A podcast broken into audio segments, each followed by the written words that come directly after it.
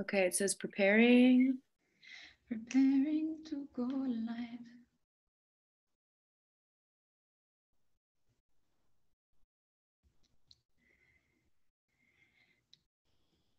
And here we go.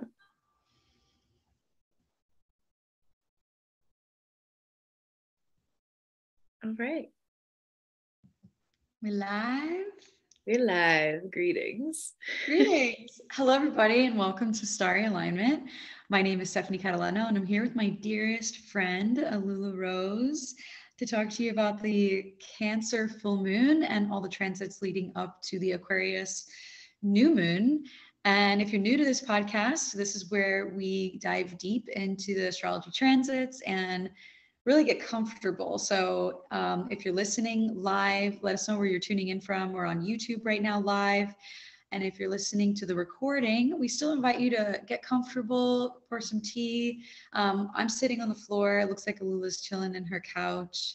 Um, but yeah, we love to make this an opportunity for us to look at the astrology together and explore the sacred rhythm between Mother Earth and Father Sky. So I'm super glad to have you here today, Lula. It's such a blessing to enter dialogue and not just talk to myself or anyone in the chat. So uh, thank you so much for being here. Yeah, thank you. I also just wanted to add something you and I talked about the other day, like for any um anyone that's a little bit newer to astrology, not to worry so much about like honing in and dissecting exactly what everything means on a i guess like a, a, scientific level you could say and just that we want to really just celebrate what this is like you said stevie stephanie mm-hmm. like a mm-hmm. gathering um, of dialogue and communication and just letting the intention and the messages that come through for the transits um, focusing on that rather than trying to like hyper fixate on what it all necessarily means. Yeah, um, astrology is a language, and just like any language, when you start to begin to explore it, you find that you can formulate a sentence in a million different ways. So, we're going to look at the symbols and we're going to talk about our own interpretations and also like ask questions to leave you in a space where you get to be self reflective. So, if you're really new and you find that some of this is, um, maybe overwhelming or you want to go deeper, uh, I would love to offer the opportunity to do a reading with us. I actually met a listener of the podcast at a local farmers market, and she was like, Oh my God, like so much of this is really over my head. I feel like I'm so new, and um, I'm going to be offering courses here in this beautiful studio in Pawtucket, Rhode Island, in person. So if you're local, come study with us. But if not, uh, Alula and I do offer private readings, and we would love to guide you through understanding your own birth chart and the lunations one on one. So we're not really here to give too much of a pitch. We just want to make her feel comfortable. And um, yeah, we're going to dive into the astrology. Um, I just have to pull up the chart. So Lula, I'm just going to pass it to you because I know that you are looking into a lot of what's coming up. Um, there's a couple transits I'm really excited about, but are there any particular ones that are standing out to you? Yeah, I know you and I were kind of squeaking with joy together, literally, about this evening at about 9:09 p.m. Venus entering Aquarius. Mm. Um, I think that's going to be just a really nice shift for me personally. It's coming out of my 12th house and into my first, so um, just excited to feel more social and coming out of my shell, so to speak. But I think for everyone, there's a little bit of that sensation of opening into the Aquarian, like feelings of community and gathering and innovation, and just um, really finding ways to level up in our beauty and our bounty and our value and our connections. Oh, yeah. I'm really excited for Venus to move into Aquarius too. Um, I just had my Venus return. And last time I had my Venus return last year, we had Venus retrograde in Capricorn. So it feels like really nice to come out of my Venus return. And also, the studio is going to be opening um, on the new moon in Aquarius with the moon conjunct Venus and I believe Mercury. So um, it seems like anything that's related to like Aquarian vibes, especially this is one of the last lunations we're going to experience with uh, Saturn in Aquarius. So we're all just like coming to a big head when it comes to the kinds of communities we want to be a part of and um, really what we believe and how we embody that in the world. So Venus in Aquarius is kind of like going to allow us to connect in our relationships in a little bit more of an eclectic way.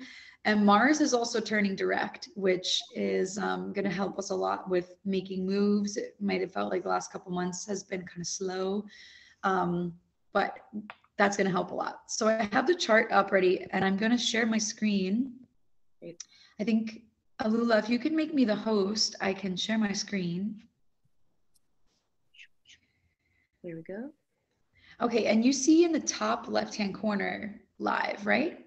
Yeah, we're good. Okay, because I don't. I just wanted to make sure because cool. I don't see it and I don't, you know, that would kind of stink to just be talking to ourselves.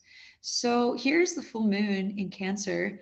Um, and just so you guys know, this episode, we're pretty much just going to be dissecting this full moon in Cancer, giving you some tips around how to prepare for it and wh- how it might be affecting you. And we'll be talking about a lot of the um, intricacies of this full moon and what it means for the collective. And then we'll look into some of the major transits coming into the phases before the new moon. So this is a moon with the moon and its exaltation or no, in its domicile. Let me see if I can pull up the dignities. No, this app doesn't let me do dignities. But essentially, um, the planets have places in the chart where they are strongest. And with the moon in its home sign of Cancer, this is a really powerful full moon that we get right at the start of the year. Um, the moon is alone in its sign, and there are a couple planets built up in Capricorn, um, along with Mercury, um, conjunct the sun. Um, I know that Mercury's cazimi is the next day, right, Alula? Yeah, 7:57 a.m. on the next morning, Saturday. Yeah, so this is a full moon with like a near Mercury cazimi. Um, this is going to be happening Friday, January 6th uh, at 6:07 p.m. Eastern Time. So when Mercury is conjunct the Sun, um, this is a time when things around communication can be clarified or rethought or um, re-envisioned. So anything that is related to business or um, structures, systems, commitment. You might find that over the next couple of days and under this full moon, that there's um, something that's changing, something that's uh, coming to a sense of completion, but at the same time, a lot of readjusting. Like I know in this studio, I've moved it around many, many times. I've had many things in here, um, many visions for what it's going to be. And it finally feels like it's coming to completion. But under this full moon, there's a lot of things that still need to be um, put into place, especially systematically, so that everything runs smoothly. So I might say that um, under this full moon, if you have a business or if just in your day to day life, if you can create things that allow you to be streamlined in your commitment. I even know for me, there's some supplements I want to take with just um, greater ease for myself so that I know in the future, like I won't experience some of the symptoms that I suffer from.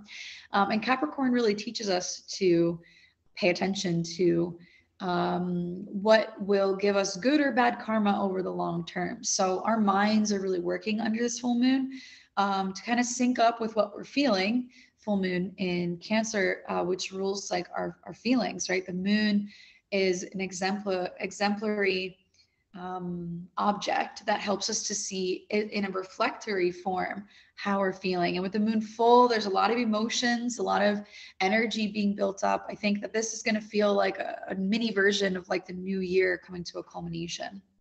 Yeah, well said.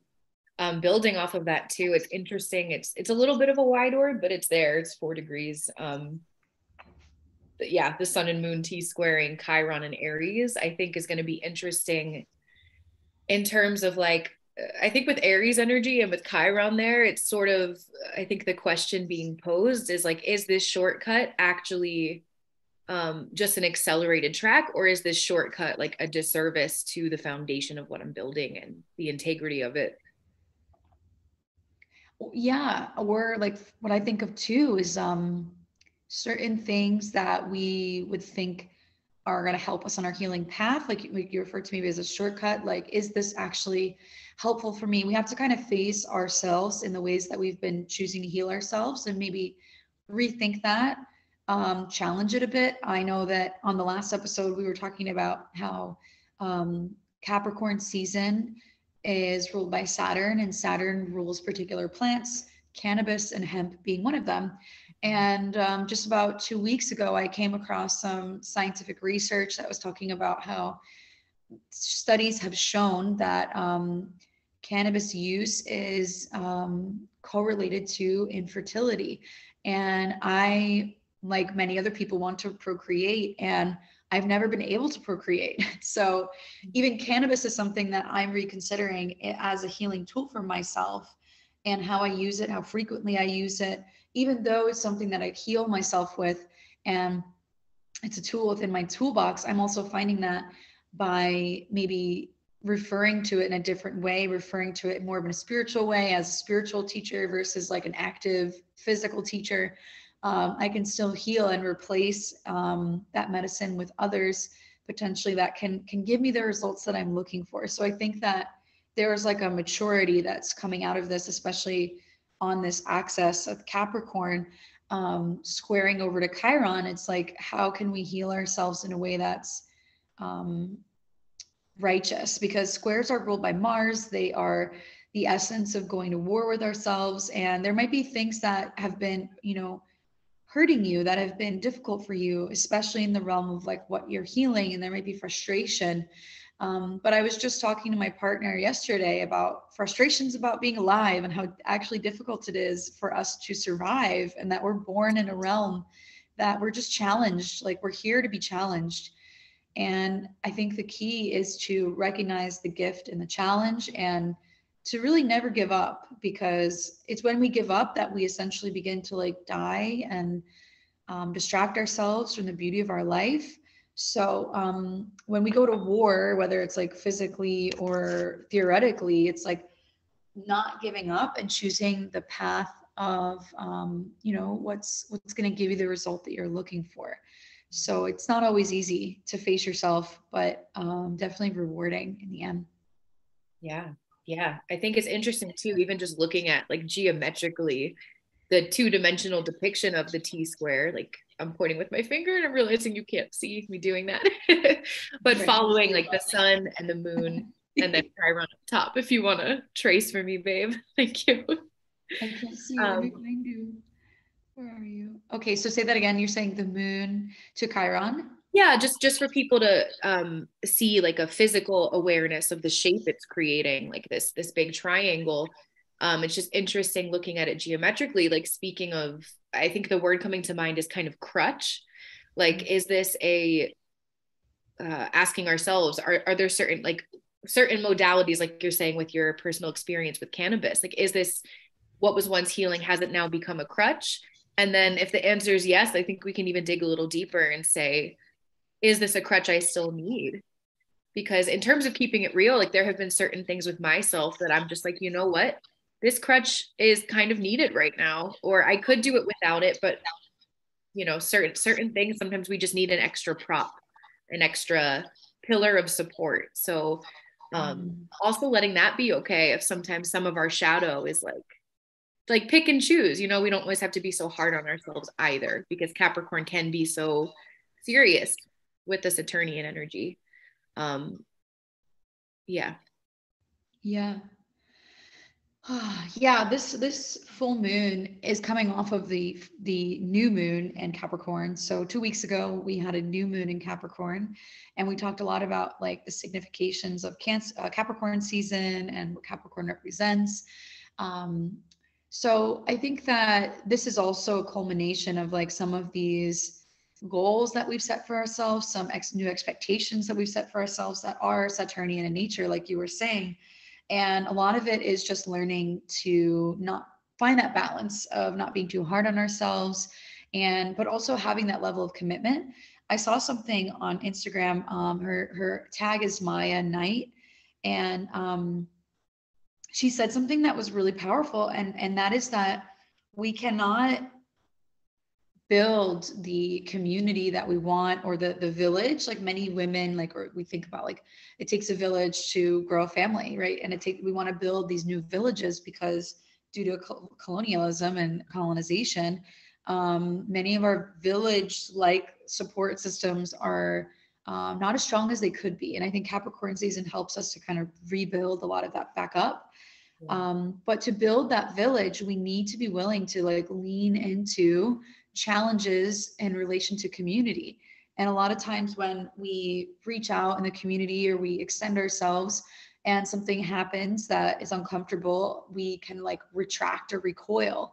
And I think that has a lot to do with the axis of Capricorn and Cancer, and Cancer being very sensitive, very emotional, um, uh, doesn't really want to be um, scared. Like it gets easily scared if you think of a crab.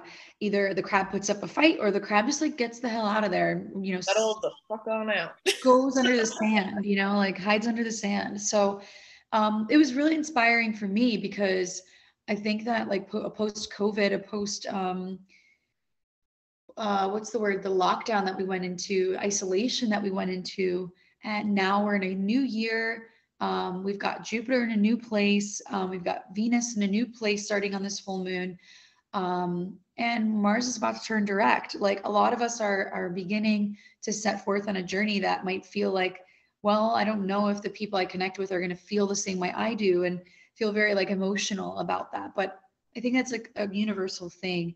And um, just being honest about with each other how we might be um, experiencing that and and just being really forgiving being having good standards good boundaries not extending yourself too far. It's a lot of balance but um, i think sometimes we can just ha- have super high standards with capricorn energy and and not allow ourselves to kind of flow and move with this beginning cardinal energy into the next phase. And begin to fixate and begin to you know evolve into something new. So with this cardinal energy on this cardinal axis it really is important that we are open to new opportunities and um, not too stubborn or sensitive if things don't go exactly how we think because we're dealing with other people. Yeah.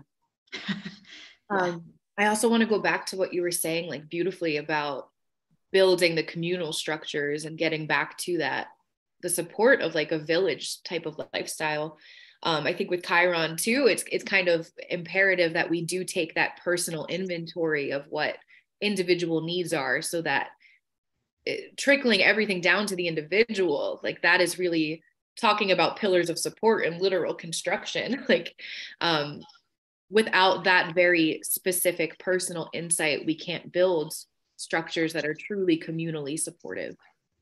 Um, it's nice too. I'm just seeing like the trine of Uranus and Taurus to the I'm sorry, the sun and Mercury and then sextiling the moon. Like that feels really nice and supportive that once we get kind of that like initial inertia, which um, you're pointing to, Stephanie, with the the cardinal energy too. It's like that inertia is very supportive, I think, by by Uranus. Um, once it's moving, it's just gonna go, I think, which is nice. Yeah, I think you make a good point. Like Jupiter's in Aries as well. So Jupiter rules of what we believe, um, our philosophy in life, and how we approach life based on that abundance mindset. Um, but it's, it's our abundance mindset is formulated solely on what we believe, right? So um, there are people who who might not see the world the way that you do, and with with Jupiter and Aries, it's like we are beginning to change what we believe or how we approach things and that's totally okay. Like aries is the is a cardinal fire sign. So there's like a new passion that's burning within us squaring over to this capricorn cancer energy. So we're kind of infusing like what emotions may have been triggered in the past what things may have been happened to us in the past that you know didn't support us emotionally or did support us emotionally. And also what business things that do we need to to be more grounded in our approach to you know blaze on a new trail to experience a life that is in alignment with what we believe um, but being really clear about that your individual beliefs and knowing that the clearer you are on that the more success you'll find the less that you will end up um, basically bending and molding yourself to fit other people. Um, with Venus and Aquarius, I think there can be a lot of that going on where um, there's like an energy of wanting to kind of like match the other. Even in the sign of venus or even in the sign of aquarius we see it's like a squiggly line over top a squiggly line. It's literally like a mirror. Um, very much like all of the air signs um, there is this energy of like mirroring that happens. So with venus in a air sign and in a fixed air sign um, i think the relationships that we come into you want to make sure that they are you know in alignment with what you believe and you're not just mirroring and people pleasing um, to create some form of community. You want it to feel um, truly revolutionary in your life and, and authentic um, instead of maybe uh, just uh, something to fill a hole something to distract um, because aquarius can be like a very lonely energy. So um, i'm not really sure. I'm thinking about like what exercises you could do to really uh, feel clear. Um, I know for me, like I'm going to be doing um, a ritual on this full moon um, because the moon is in its domicile, the moon is in its home sign. I have a Cancer moon. So this full moon is like super powerful for me. I'm going to be doing just a ritual to write down my, my desires, my manifestations, and um, align with that with between me and, and higher power, between me and higher source. And then the people that come in into my life, hopefully are also in alignment with that. So I think that with Jupiter and Aries, there's a lot of like prayer work, a lot of um, reaching out into the universe. That's that's very like you have to take the action. Like something else I was saying in relation to like this constant suffering that we live within is that the suffering teaches us that, that we have to do the work. If you don't do, if you don't want to do any of the work, if you want to just like have things come to you and you don't ask, you're not clear, you're not sharp, you're not specific, um, then you will experience things that that are not exactly what you're looking for. So I think the message, especially with Jupiter and Aries, this war fighting sign ruled by Mars and Mars turning direct, it's like we we are learning what work we each individually need to do and and how to go about that. And wherever you have Aries in your birth chart, I think is is going to be really important over the next year to to become very mature with. Um, so yeah, I kind of wish that we were like in a circle where we could look at each other's charts because it gets so much more powerful that way. Yeah. Um, I, yeah. I, live for that, like really seeing the individual um, implications. It's also interesting too, just Jupiter back at one degree Aries, squaring one degree Capricorn where the new moon was. Um, I think there's also just like an emphasis on maybe i'm saying this because in my chart the full moon lands in my sixth house but i think for everyone also with with the aries energy like really moving it through the body um, especially when mercury is combust in the sun like that um, i think where words fail or when it when it feels like yeah there's just not quite language yet or maybe we've exhausted all the language we have available to us but there's still like lingering vibrations that need to be uh, moved um, using like the physical expression the the original form of communication right? Like the body man. Absolutely. Totally. Yeah um i'm just thinking about how i i intended upon opening a workshop under this full moon and i realized with a lot of the energy that's going on maybe it's better if we wait. And what I'm going to be doing is going around and like connecting with people. And like you said, like using my body to just kind of get the word out and knowing that the word might take a little bit longer. But the more repetition that I have in some of these desires, like the more that it's going to come through. So I think there's a huge amplification of like what we're focusing on and what we're working toward. And it might even seem like it's happening behind the shadows and that it doesn't really make that much of an impact in the moment. But over time, especially as we move into the new moon in, in Aquarius, Mercury will be direct, Mars will be direct. We've got a bunch of planets in Aquarius where there's like a big party of like people just wanting to get together and amplify their voices and, you know, experience some radical change as a community, as a group. Um, yeah, I think that there's a lot that's going to be happening and moving the body. Um, I know that for me, like a lot of the things I'm doing is like just getting up every day, five days a week and doing prayer work from 6 to 7 a.m. so that when I invite people into this space to do it with me, like I'm embodied in it. So yeah. there might be something that you're launching or that you're preparing. Um, and this is sort of like a, a practice window, but the practice is, is, is intense and it's, it's meaningful. Um, and you can, you can kind of know that and send all your prayers up to the moon, let them bounce back to you and your heart and your family and the things you're trying to do. Um, but even if the manifestations move slowly, they're definitely happening. Yeah. Yeah. I want to go back to what you said too about just the glyph of Aquarius, like being these um reciprocal vibration lines. And I think just really for me, I'm just going to be cherishing all the whole month of January, Venus inching up to Saturn. Um, mm-hmm. just because it is it is really such like a beautiful send off of the lessons of Saturn and just everything you're saying too. It's I think um, finding the joy and the discipline that Saturn has brought us in Aquarius. Um, I think your your example of the sunrise yoga practice being embodied in that and then sharing it with community like that's these final blessings um, while we kind of send Saturn off in Aquarius. But too with the with the reciprocal vibration energy in Aquarius, like so so much of it being about like letting your individual freak flag fly whatever that means for you um mm.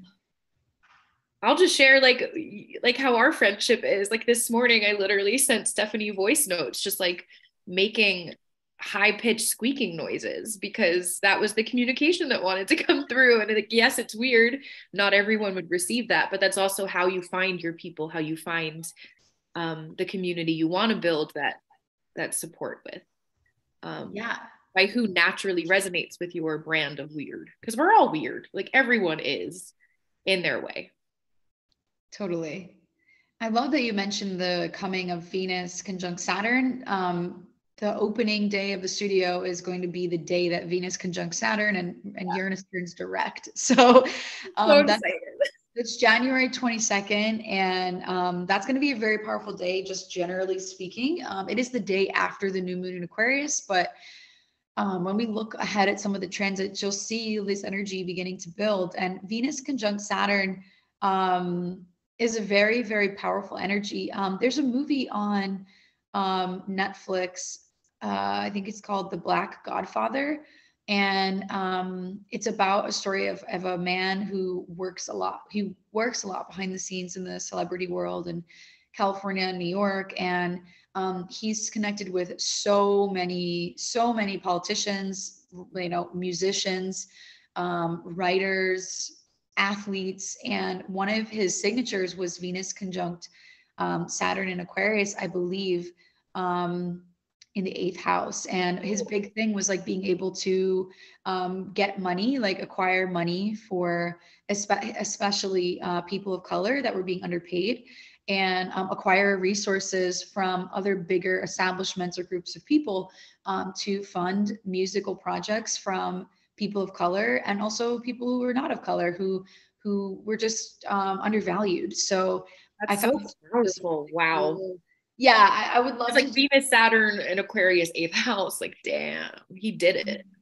Yeah, and I think uh, it was opposite Pluto to the degree, and Ooh. and we'll have to look at his chart. I want to do like a whole um, chart analysis of this man because his life was so uh, legendary as as Netflix reviews, and his chart is just so powerful. And and looking at some of how these things can manifest. So um, basically Venus and Saturn combined is helping us to be really serious in our dealings and our relationships and make sure that things are fair and they are just.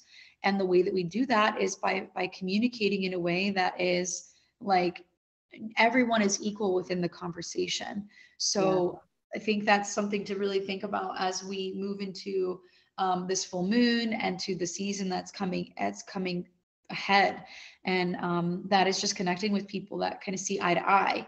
I even wanted to send Lula like a pitch a, a, screaming pitch back but i wasn't in a place where i could. So it's like you want to find people that that can really um, resonate that tone with you. And um, there's a lot of blessings that are going to come and a lot of like long term um, consequences that will come from saturn conjunct venus and I think uh, this will connect back to the recession that we're seeing and restrictions around money. But when we restrict money, um, a lot of other things become clear. Like I realized Venus is my time lord this year.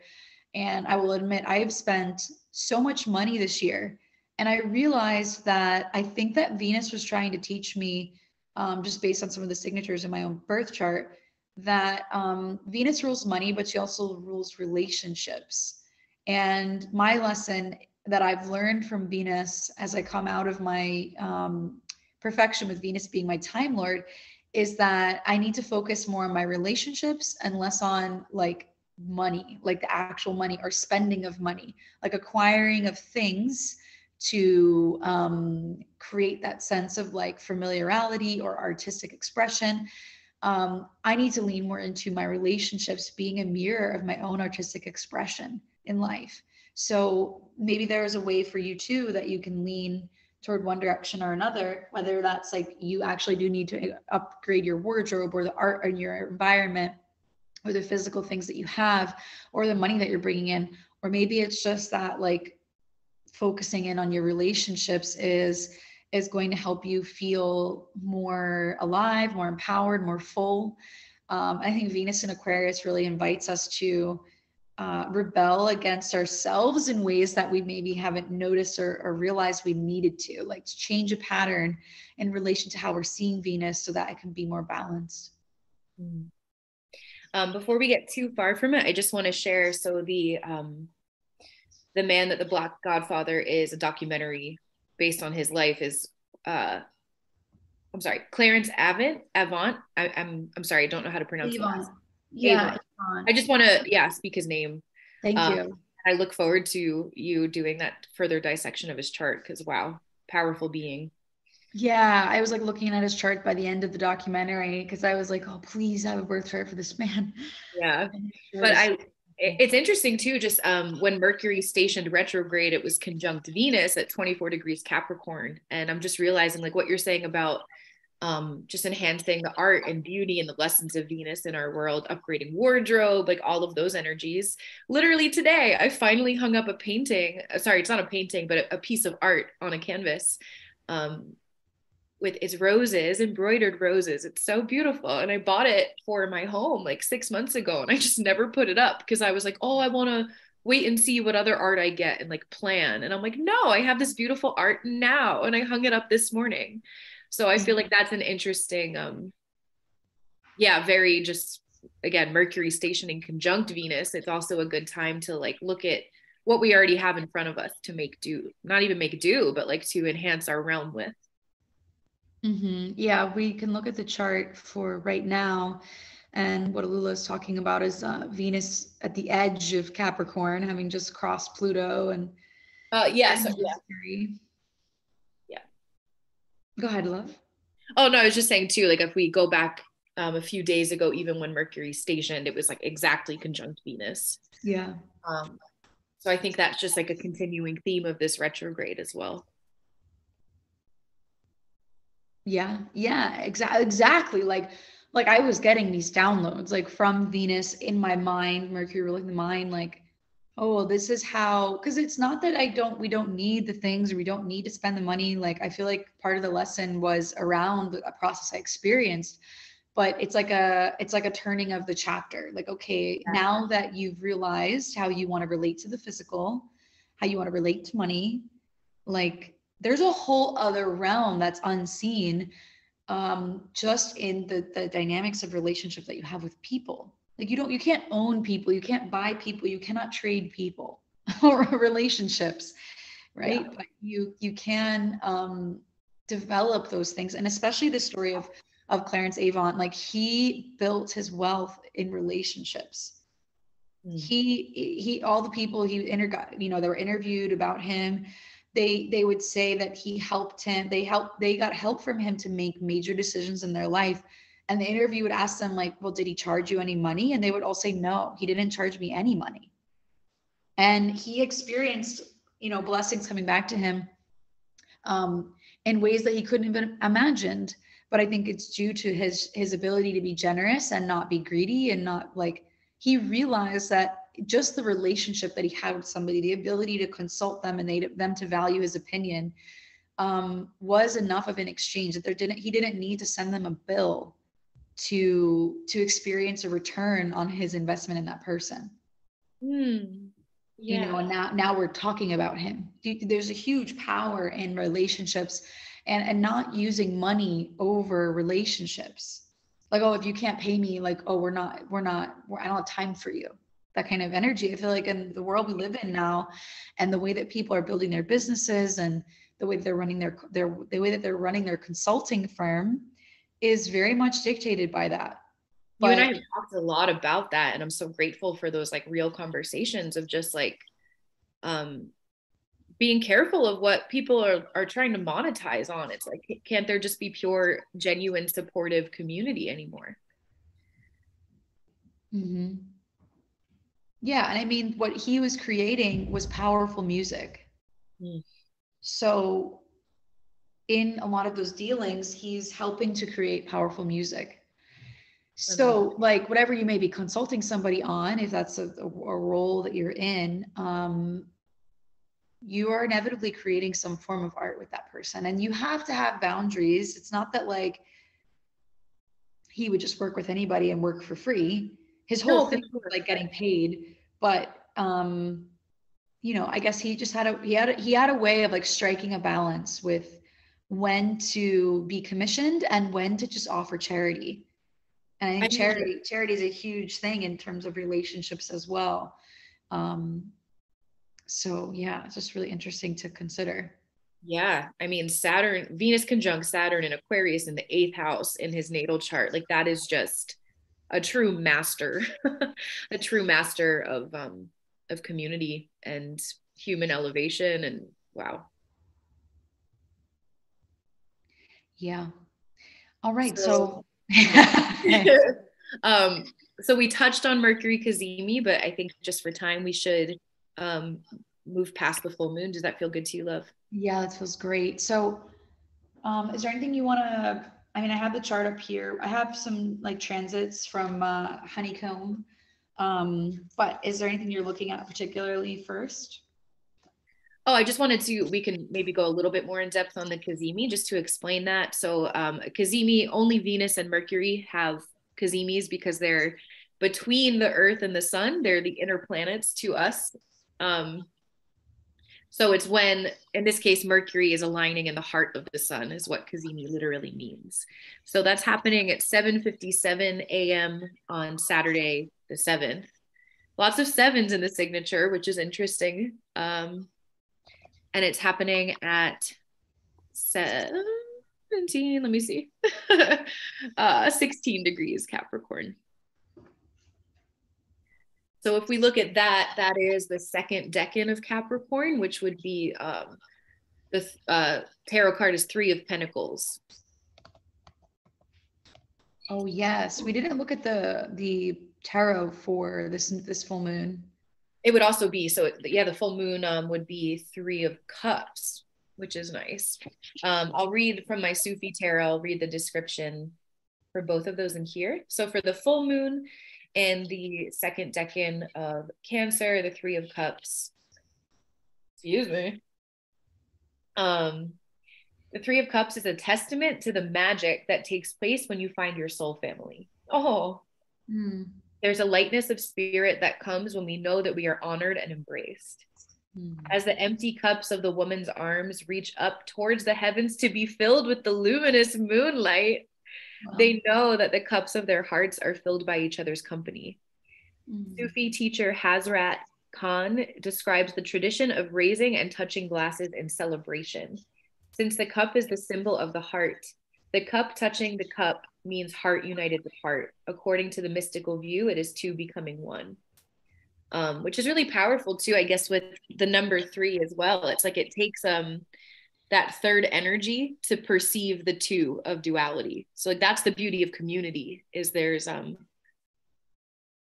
that third perception yeah you create something by leaning into that's why i was saying with his dealings with others even if there was no like oh here's the money on the table they're creating art or they're creating obama as a president you know they're creating something that's like bigger than their own their own simple connection.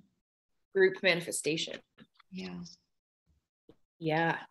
And then um so the sun under this full moon, as well as the Mercury Cazimi, is also in the second decan of Capricorn. So three of pentacles or coins. Um, and this one says the three of coins is a card about playing your part in the symphony of life. As in an orchestra, we each have a note to play. It is our attunement to that note and the integrity in how we play it that determines how aligned we are with our life purpose.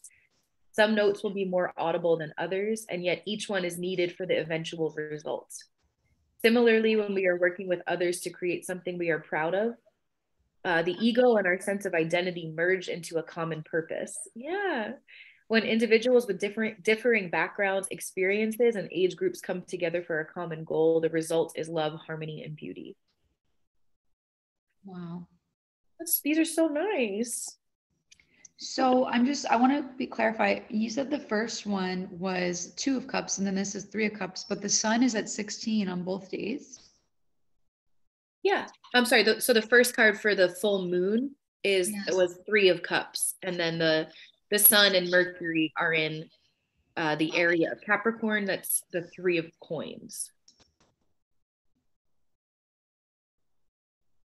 So you're oh, so you're looking at the moon in Cancer for the three. Yeah, the, the full moon is the three of cups. Oh, I see what you're saying. And then the sun at, at the full both the full moon um, and Mercury Cazimi at 16 are in the three of coins area. Okay, thank you. I'm just pulling up the um the decan wheel now, but I was just trying to clarify for anyone that doesn't have the visual in front of them where this information is coming from. Yeah. So that's really beautiful because we were talking about, you know, Aquarius and that feeling of being like accepted. And it's funny that that it all it also shows up with the moon and its in its um, domicile in the midpoint of its transit, that there's this feeling of like comfort through community. Yeah, and just Capricorn like going back to everything we talked about with just building literal structure too, like the three of coins, everyone playing their part, like bees in a hive. Like it's we all have a crucial role. Yeah, and the second decan is also ruled by in Capricorn is ruled by Mars. Mm. So it's like like bees and hive, like everybody doing their work. That's why I was talking about doing the work. Like it can feel like Mars energy is literally war and you know like there's a series on netflix too that's like the ottoman empire and the ottoman empire was built. And it's all about war and it's terrifying that like our ancestors literally used to like go and go off to war. And can you imagine just waking up and knowing that the enemy is like could kill you any day or like you've got to go and kill somebody today? I mean like, no i can't imagine. I mean and it's it's sad. A lot of the world is still like that Exactly. So we live in a different dynamic now, depending on, you know, what your life is like and where you live in the world. But it is still like this energy of like, okay, I got to go up and like fight for what I believe in.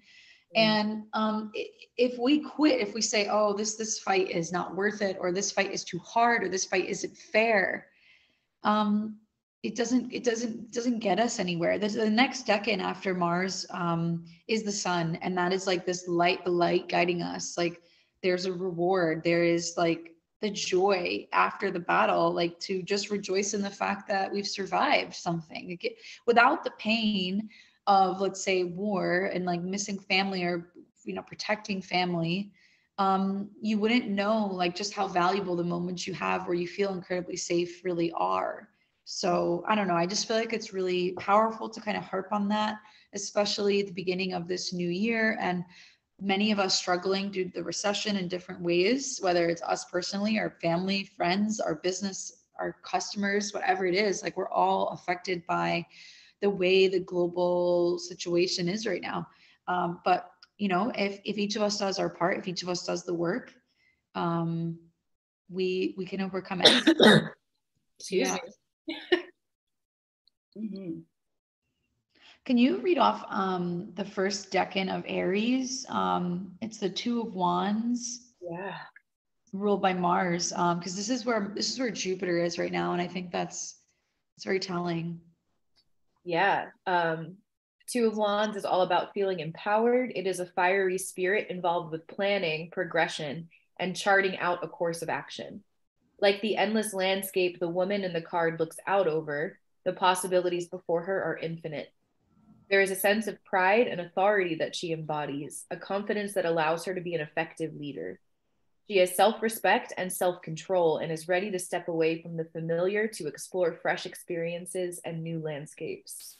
In its light form, this card speaks of boldness, and in its shadow, an unnecessary aggression. Oh.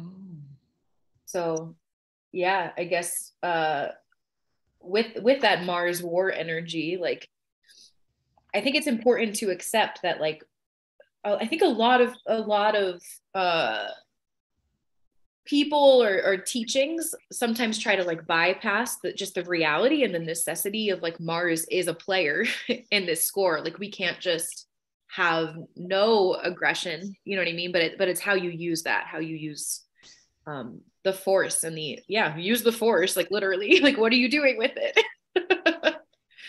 are you a Jedi or you know? Yeah, whose team you on?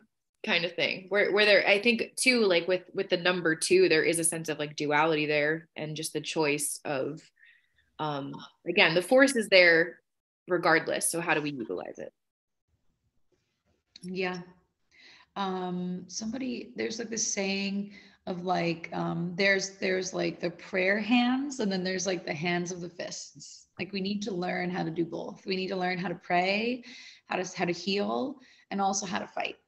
These are these are two requirements of our balance as beings. Yeah. So um okay so we were looking at this cazimi and you were talking about the, the um the tarot that's associated with it. So um yeah, Mercury Cazimi is like so the when when Mercury is, I mean if I actually wrote it down in this book here, see if I can find it. Um, but there's like particular degrees where it's like very lucky, and then particular degrees that um, are not so lucky. So when when Mercury or any Venus or any other planet, Venus or Mercury, like Ula was saying, um, are in the heart of the sun, like to the degree, it's a very lucky energy but the orbs outside of that um, can be times where you need to you know just like mind your magic and like be yeah. patient with whatever it is that you're trying to create because um, mercury is retrograde and combust by the sun which means that our ability to think things through um, our ability to see things clearly there's not all the information that you might need. So i just found it. So combust is the weakest planetary state within eight degrees of the sun under the beams of the sun is weaker than usual, which is within 17 degrees. And Cazimi is a very strong opportunity um, for luck. And that is within 17 minutes. So the degrees are the bigger numbers that you see next to the planet. And the um, minutes are the ones that are beyond the sign or closest to the inner wheel. So I can look to see like how many minutes we actually have where it's out of that but it's basically saying that seven this belief path this system that i um, pulled because there's many different ways to explore this. They believe that um, within 17 minutes is where you're going to have the most luck. So it looks like um, you could probably do this within a couple hours before or after. Um, let's see. So this is like an hour before. So it looks like about two hours before the actual Cazimi and like three hours after is like the most lucky window. So from like 5 a.m to like 10 30 in the morning on saturday morning is a really good time to do some journaling some chanting prayer work um, maybe even have like very profound beautiful conversations with people or um, things that you need to address or maybe you want to um, write some copy for your business. It's just a very, very potent window to anything related to business and writing, especially since it's in Capricorn. Anything you want to have like lasting power in relation to what you're thinking um, and how you want to see that manifest in the world um, in the in the most just way. And you will see that um, this Cazimi is also trining Uranus in Taurus, conjunct the North Node. So there is an element of like innovation that's happening um, an element of spontaneity, something that you're doing that's like seemingly different, but also something you've been brewing on for a long time with the eclipses having been in the North Node, um, in the North Node in in in the uh, sign of Taurus. Yeah. Yeah. So I just figured I'd mention that because um, it seems relevant that after we get out of those seconds or minutes, um, it, it's a time where the Mercury be, is then once again combust and in the weakest planetary state. So, um, yeah, like you might not want to sell your house uh, until Mercury is direct and out of these um, beams of the sun within 17 degrees of the sun. So just for just so we know um, when that would be, like looking forward, um, Mercury is going to turn direct on.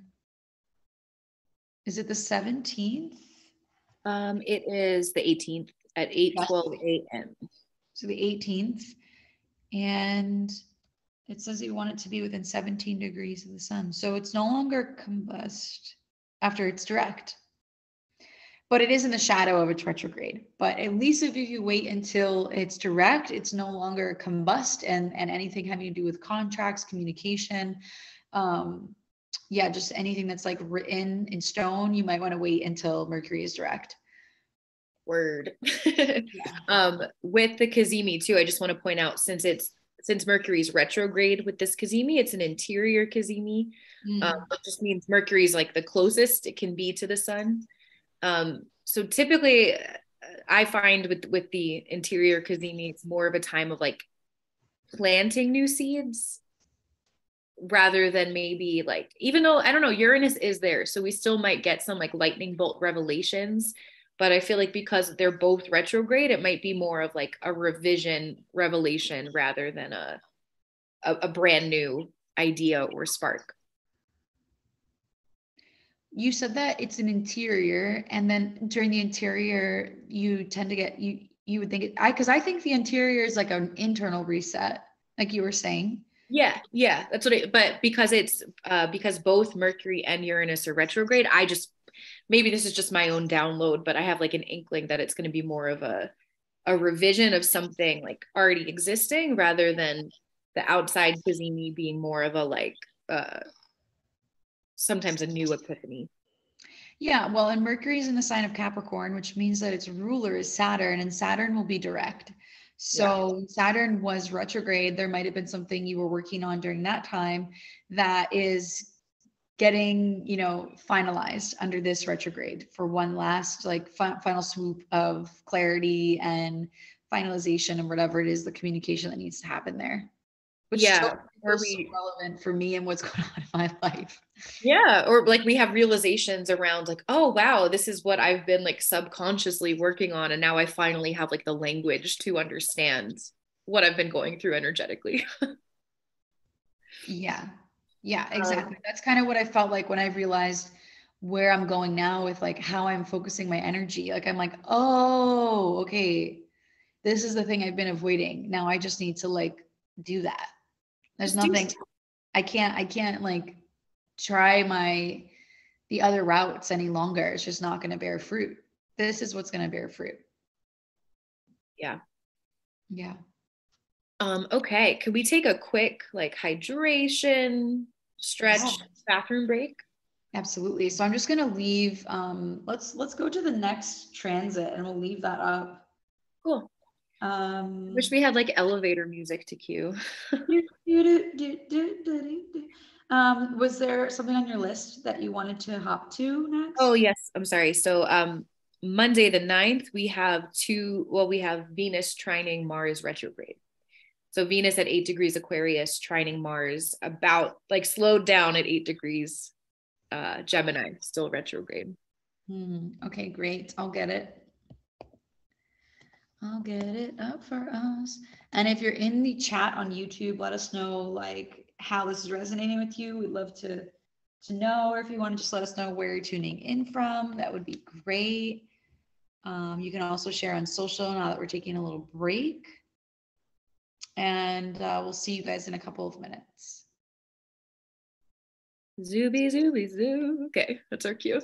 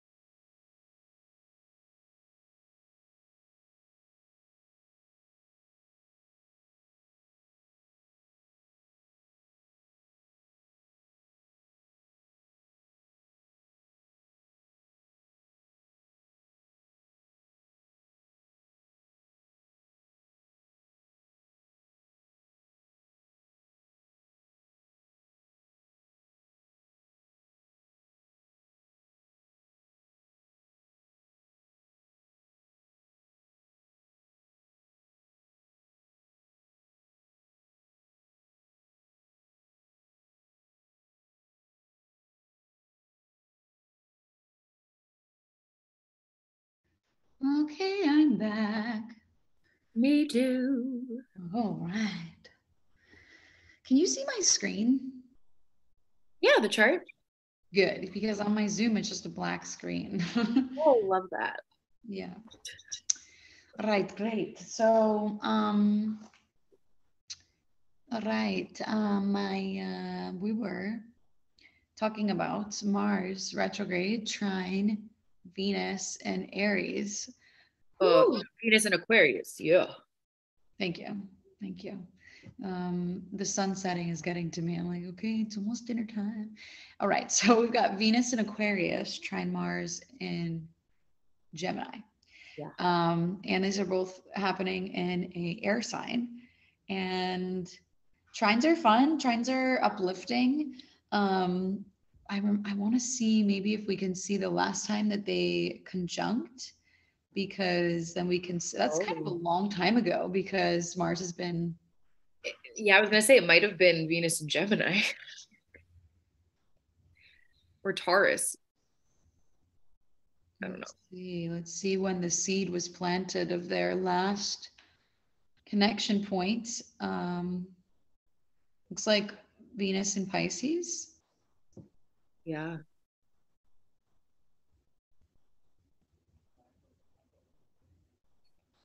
Did I miss it? No. No. Nope. Aquarius? It was a while ago. It looks like they're still kind of playing this catch up dance, but let's see.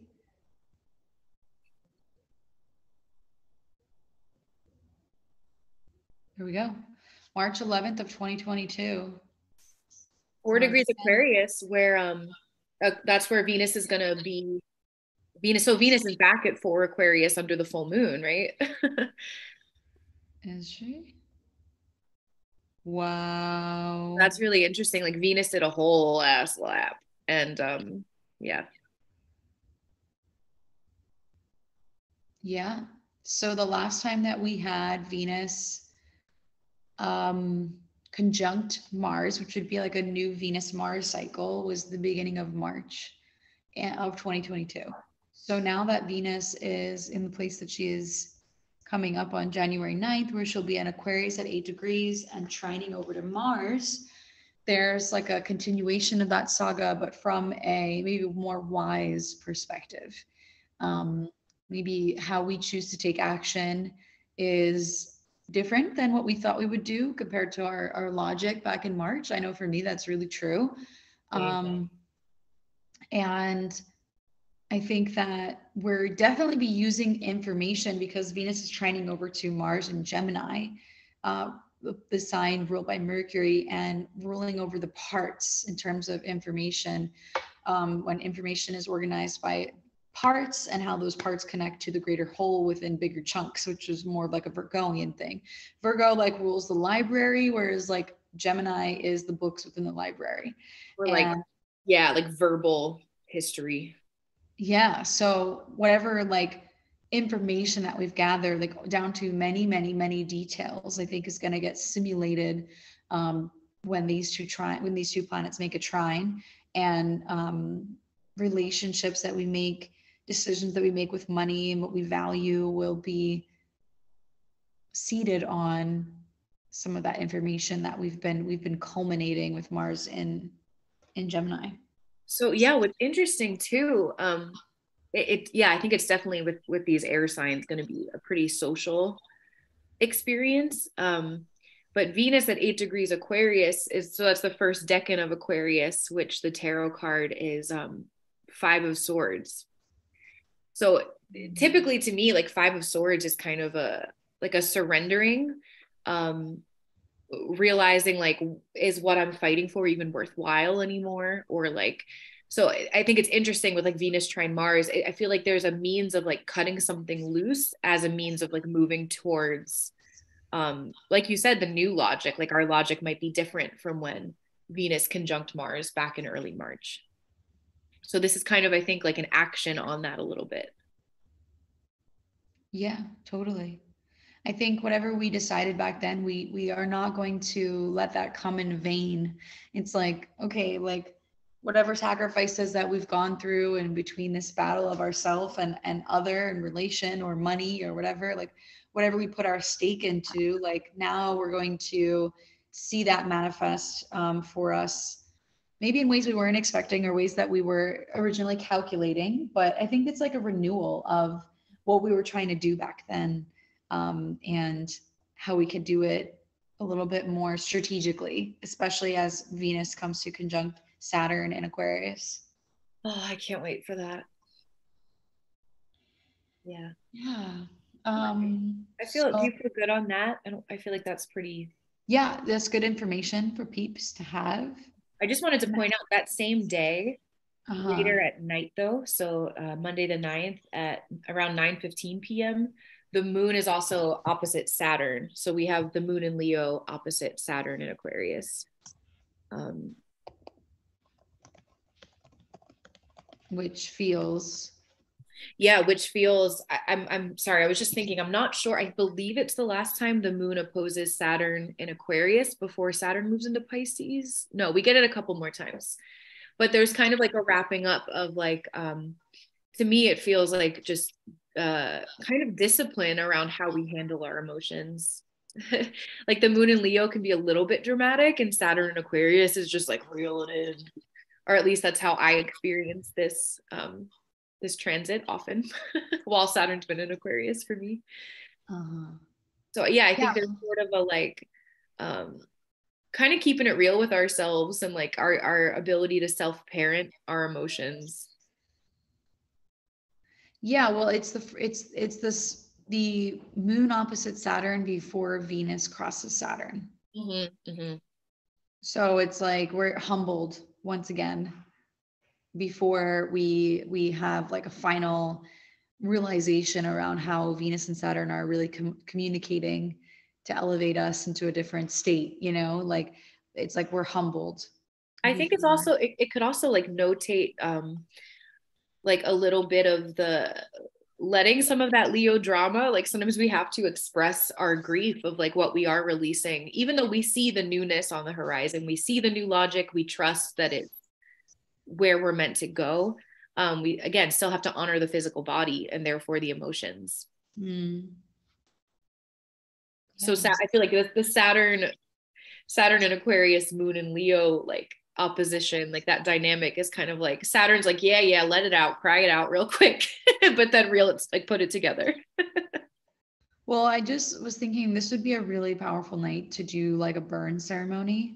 Yeah. Because there are not a lot of planets in Leo, or not in Leo, in a fire sign. Like Jupiter is in a fire sign. So we do get that trine over to Jupiter um, as the moon crosses over um, the sign of Leo.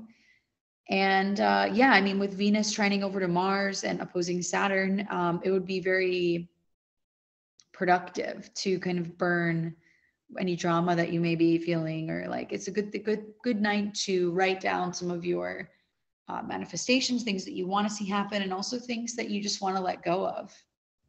That's so nice too, because like alchemically, it's like the fire literally transforms matter into smoke, into air element. So that's yeah, it's really perfect mm-hmm. with the Venus uh, Mars, you know, air trine. Yeah, what I wanted to jump to next was Mars turning direct. Is it? Yes, Mars oh. stations direct on the 12th. Before we jump there, can we just go one more thing chronologically? Is that okay? Yeah. Mm-hmm. Um, just that Tuesday, the 10th, this is also really important. Venus um, is exactly T squaring the north and south node. Mm. Next day. So January is pretty stacked. Like we're, yeah, we're January is a very intense month. We're moving. I think it's so interesting too that we get this Venus square to the nodes like two days before Mars does station. It's like um, kind of the last like precipice of realization we have before um, really, really, really moving it forward. Mm-hmm. Yeah. Yeah, it's like what what especially in relation to relationships, like how are we choosing to experience the highest expression of Aquarius in our life um, as it relates to our shadow and our material expression like this scorpio taurus axis. um, yeah. where in our life are where in our life are these places in our chart and venus making this t square to it is going to really soften but also put some pressure on being a lot more serious a lot more committed a lot more firm and uh, grounded or um, decisive about how we want to create something we can depend upon, especially in the place of the place that uh, Aquarius is in our birth chart. Something we can depend upon. I really like that. Yeah. Mm. It is interesting too, just like all, you know, uh, this T square happening all in fixed signs. Um, I think there could also be like a, a sense of reaffirming certain things, like um, kind of self validating certain choices we've made and being like, yes, I'm sticking to this, I'm recommitting. Yeah, exactly. Seems like a pivotal, pivotal, pivotal night. Um, one that might also be a little bit like intense in terms of relationships. So because there's that T square to the north node.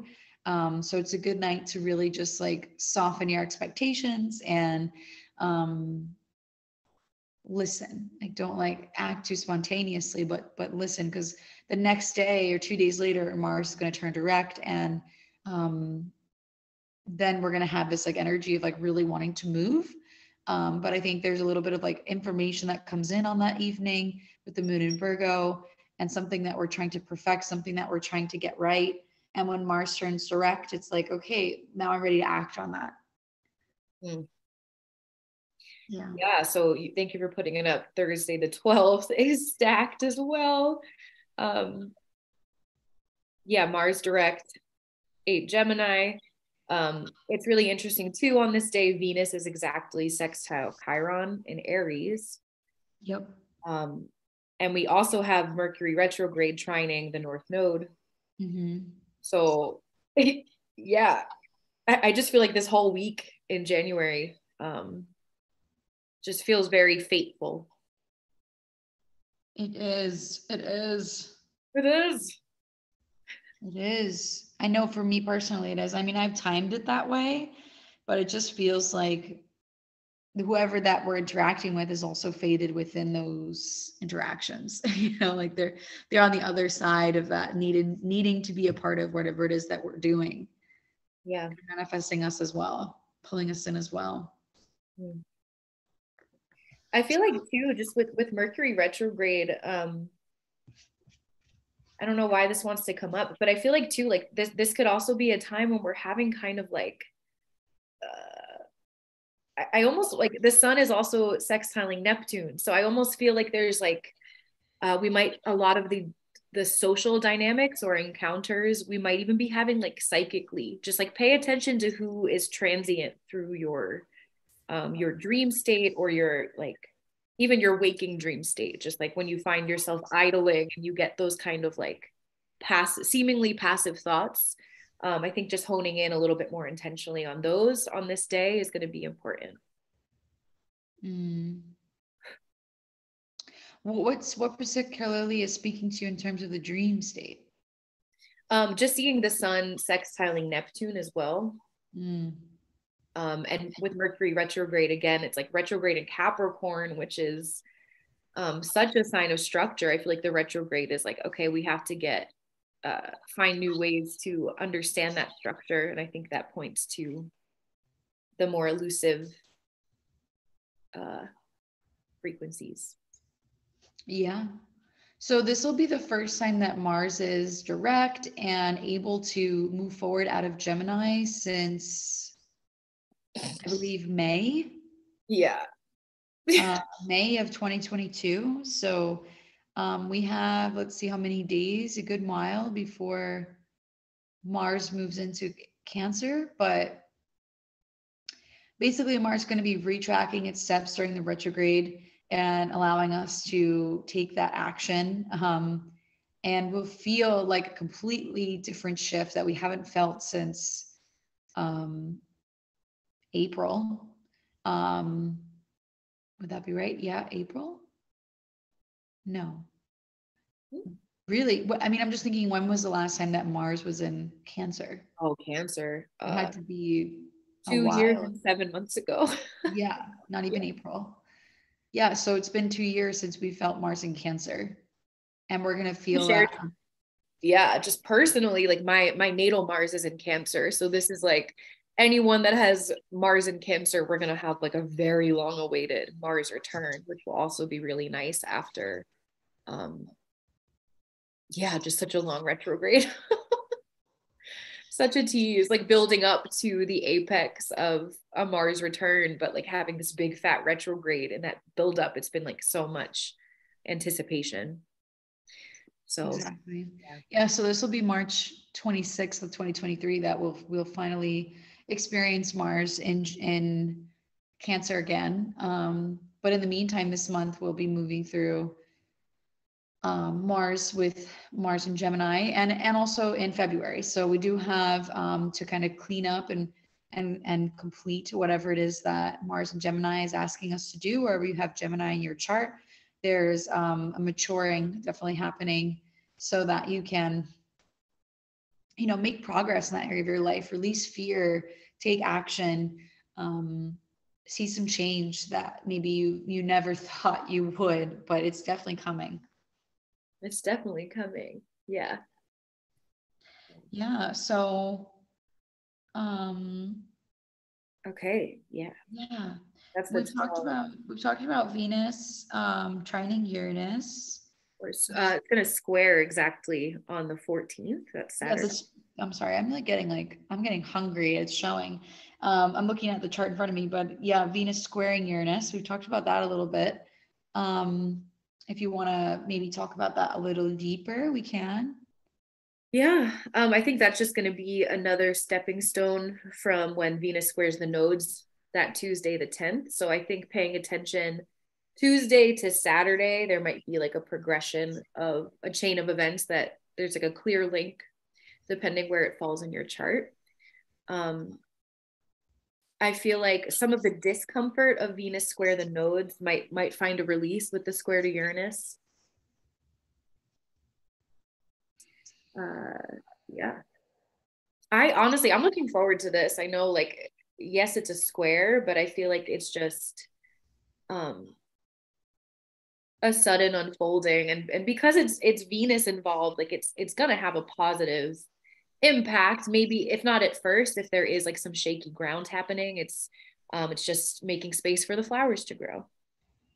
My only concern is that Venus is in Saturn's domicile. I mean, I know I know Uranus is in Venus's domicile, but Venus is in Saturn's domicile. So, um, I feel like it's a little bit of like shocking news that that sobers you a little bit more. Um, but like you said, it it creates that room for more because it's like a forced maturing. Um, but yeah, I feel like it's it's it creates the opportunity to be more artistic around things that maybe we've been seeing from a very like hard or harsh angle. Mm. Yeah, and I think with with Saturn's prominence here, um, it's like how can we how can we find more artistic and creative ways within like the very sobering realization of like what limitations are kind of on our lives, like where we do have boundaries and limits that can't really be shifted right now, but it's like um like I'm just picturing it's like okay maybe you want to move to a bigger house but that's not feasible yet so for now like once again it's like a, use what you already have and like this is your opportunity to adorn and play within the limit Mhm. Beautiful.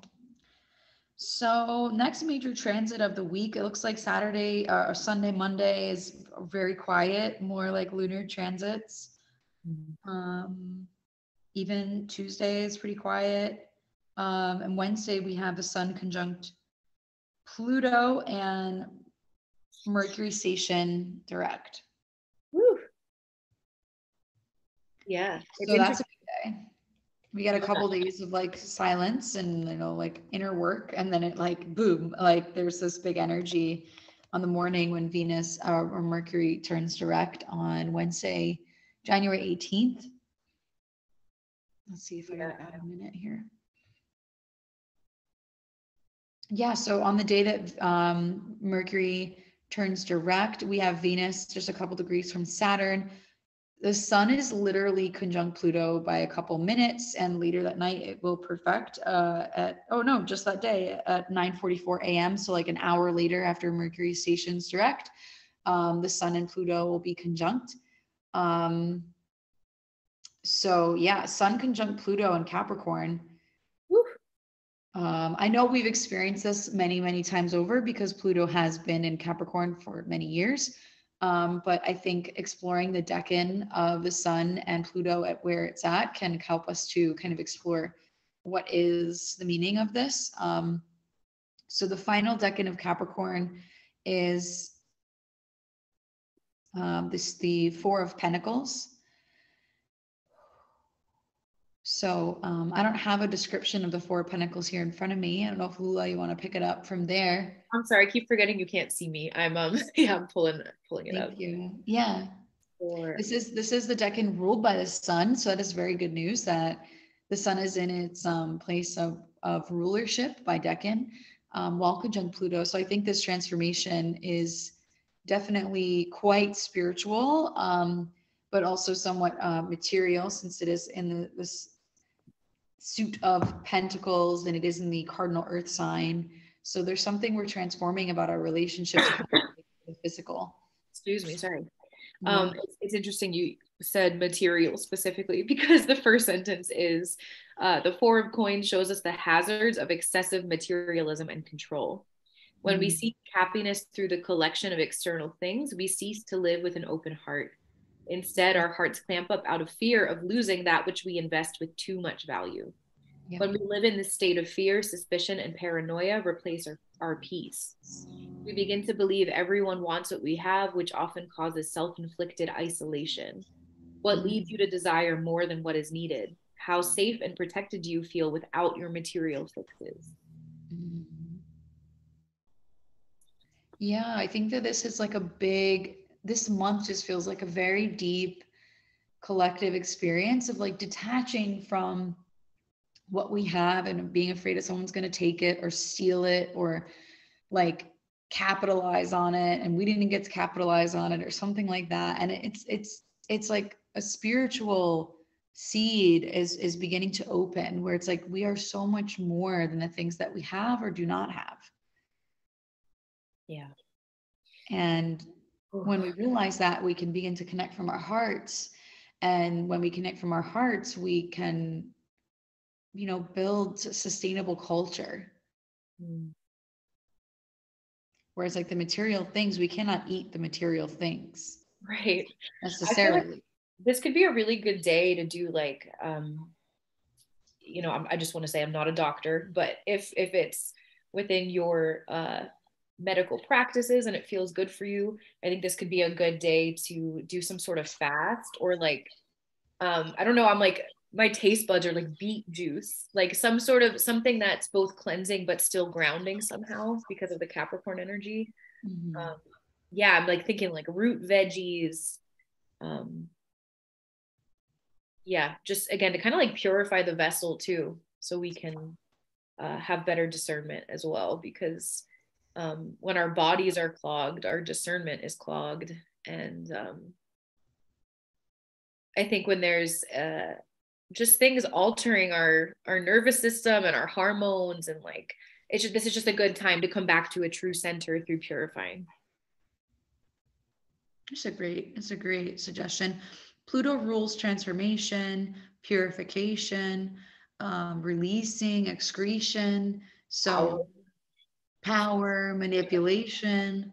So um, letting anything that could be having one over you go is really powerful. It's another really great day to do like some intense journaling and even just like working out, doing a sauna, doing an ice bath, anything that's like going to give you like an experience of like an extreme cleanse or um, release intentionally because that power aligning with the sun Pluto aligning with the sun, we're going to want to have a release. Because I know sometimes when I experience like transits in passing, you look at the transit and you might forget what's going on and you look at it and you're like, oh my God, this is what I'm feeling. So, um, yeah, having tools like um, Astro Gold or Wicked Veracity calendars on your phone. Um, if you want to get the calendars on your phone, um, basically you can sync them up to any calendar that you use on your phone. You can see all the transits of the moon and the planets. Um, I have a 15% off discount code in the description.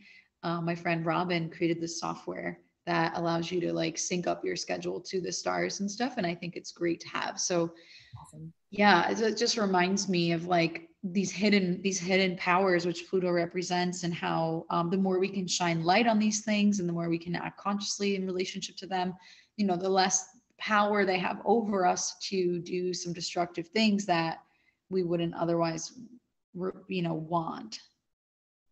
Mm.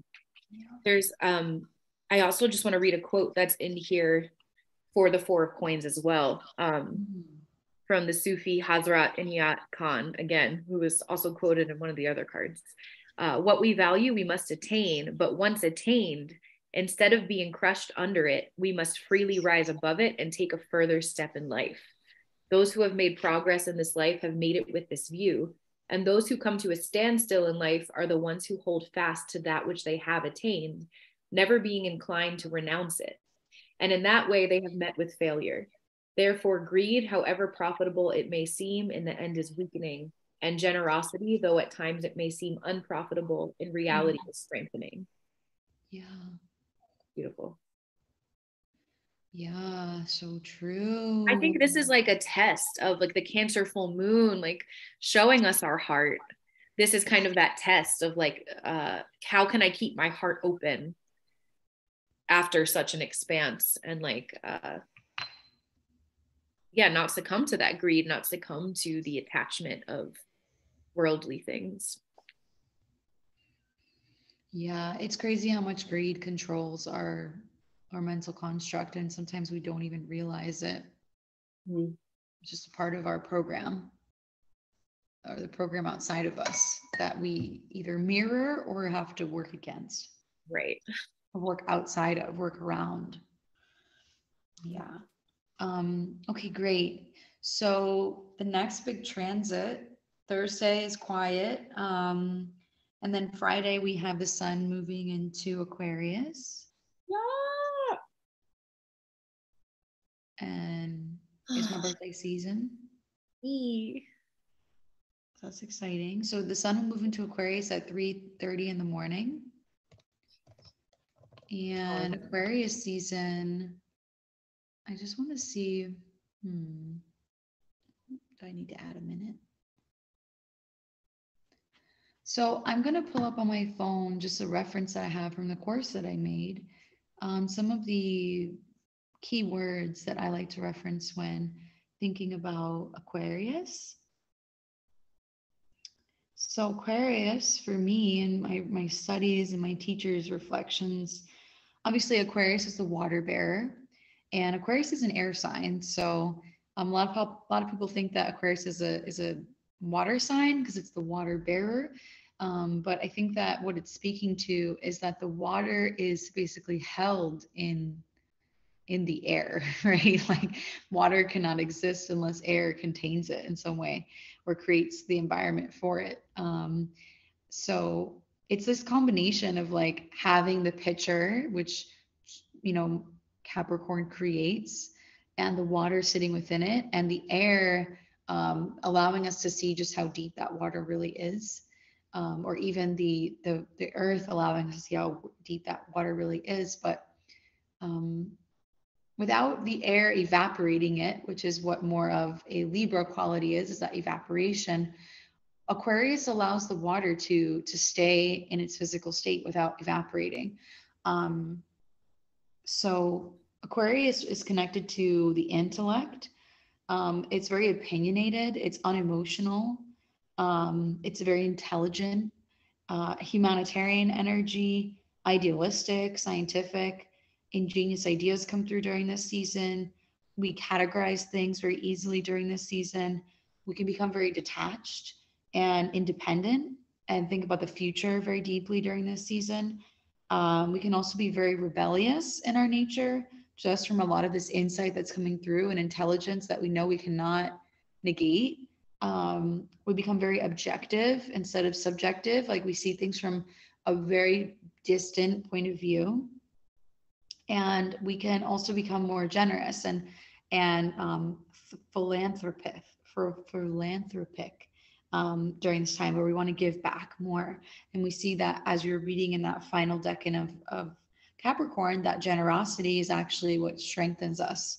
So as a result, during the season, we begin to be just generally more generous um, in our dealings and also observant. So we see how how we affect other people, even if we're just observing, we're not necessarily communicating. We're just able to recognize like our presence and and and what it really does to our community and what the influence that we have within our community is like i was saying with um, the water bearer the pitcher and the water like just the presence of the air in its fixed state not in a warm not too hot not too cold it's not frozen water it's not evaporating water it's water that's able to be poured and able to be moved um, and there's something very magical about that very intelligent about how all these elements work together and how we ourselves are an element within the alchemy of life. Yeah. Yeah. I think it's interesting too. Um, oh, words. Let me find them. It's like that's that's the uh the light side and the the power of the the detachment that Aquarius typically brings. It's like detachment can actually bring generosity because we, we're not emotionally like confined to um, whether it's like literal things that we are then more generous to share or it's ideas or it's i don't know it's funny though because it's still a fixed sign and aquarius still can be kind of stubborn but at its best that detachment is like um uh very very wanting to share ideas and share in community and co-create yeah i mean it's rebellious but it, it wants to find people that have a similar idea of what to rebel on. Yeah. So it's not like it's completely separating itself from everything and everyone but it's very particular about what it is not and what it what it wants to be more closely represented and, and attached to. Oh thank you for that illumination. Yeah like uh being the opposite sign to leo the fixed fire sign leo is like this is what i am and aquarius is this is what i'm not. Yeah yeah absolutely. Yeah. It's also i just want to point out this is our last go of the sun in aquarius while saturn's there as well. So there's like a um i think an extra layer of just like resolution there too we're yeah. we're getting our last uh the sun's last illumination of aquarius in the last three years with saturn there so. Absolutely and saturn is the ruler of Aquarius and its yang state is the yang expression of Saturn. Um, so this is going to be a season where we see ourselves taking action, I think, in ways that we've been waiting on for the last three years, which is so powerful.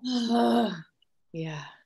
I'm groaning just because uh, you and I both, uh, and shout out to any fellow Saturn and Aquarians. Um, yeah, or Saturn Aquarians, you know what I mean? just that we're coming out of our Saturn return. So those of you, if you look at your chart and you have Saturn and Aquarius, um, I think this is going to be a joyful season where we're really uh, seeing the light and, and the challenge of the last three years.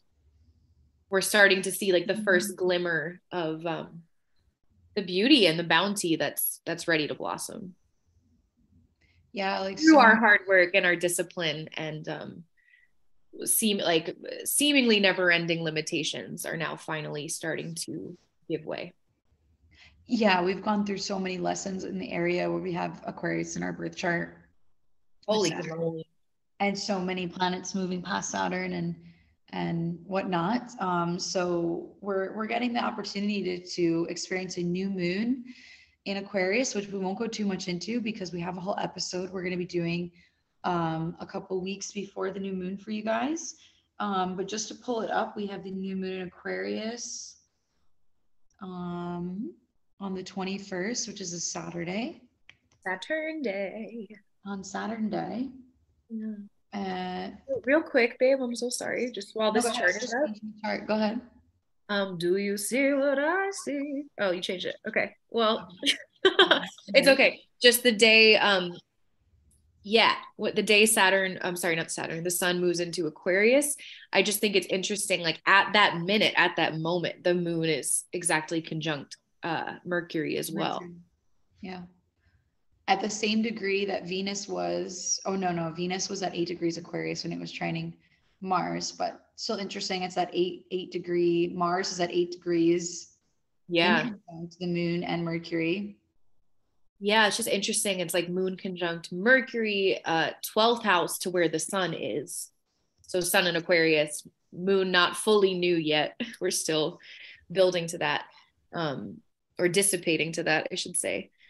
So yeah it feels like uh because it's 12th house to where the sun is it feels like there might be um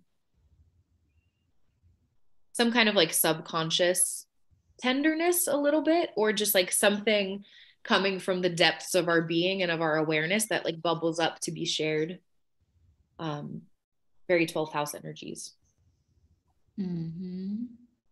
that's all just wanted yeah, to moon conjunct mercury very interesting observation so there's a new moon on saturday at 3:53 p.m. Um, and this is the last new moon that we're going to have with Saturn in Aquarius, with Saturn conjunct Venus. Um, and it is at the first degree of Aquarius. Um, and this new moon just feels really, really beautiful and special to me um, for society, for the world, um, for us to realize like what's most important in terms of our relationships and and the air in which we breathe and how we exchange information through this platform.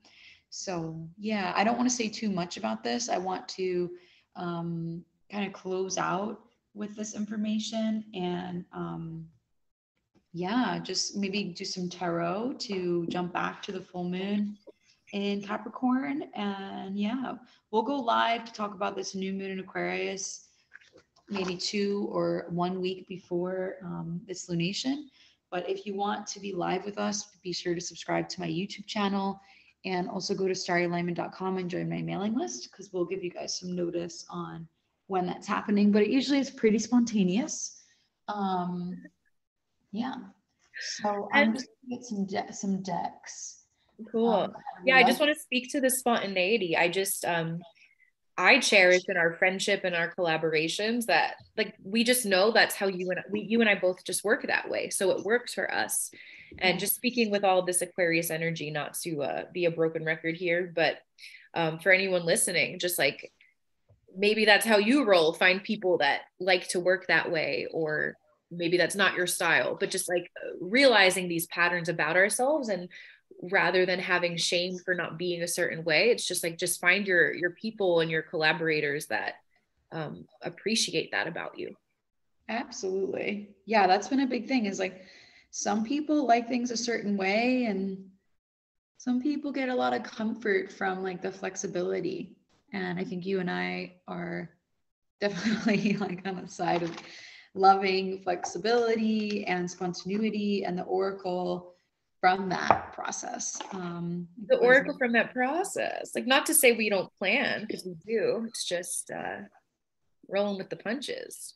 So the deck decided to split itself. This is um, the gods, goddess, and guardians oracle deck, and this is this kind of popped up while we were talking, and this is the god of uh, called Hod, and his message is to tell the truth. And I feel like that's that's what you and I try to do when we're live and we're with people. Like we just want to be really transparent about our process and what we know works. And we're not trying to put on a show to, you know, create this facade of um, we're, reliable or um, you can trust us. Like you can trust us because we simply just tell you the truth.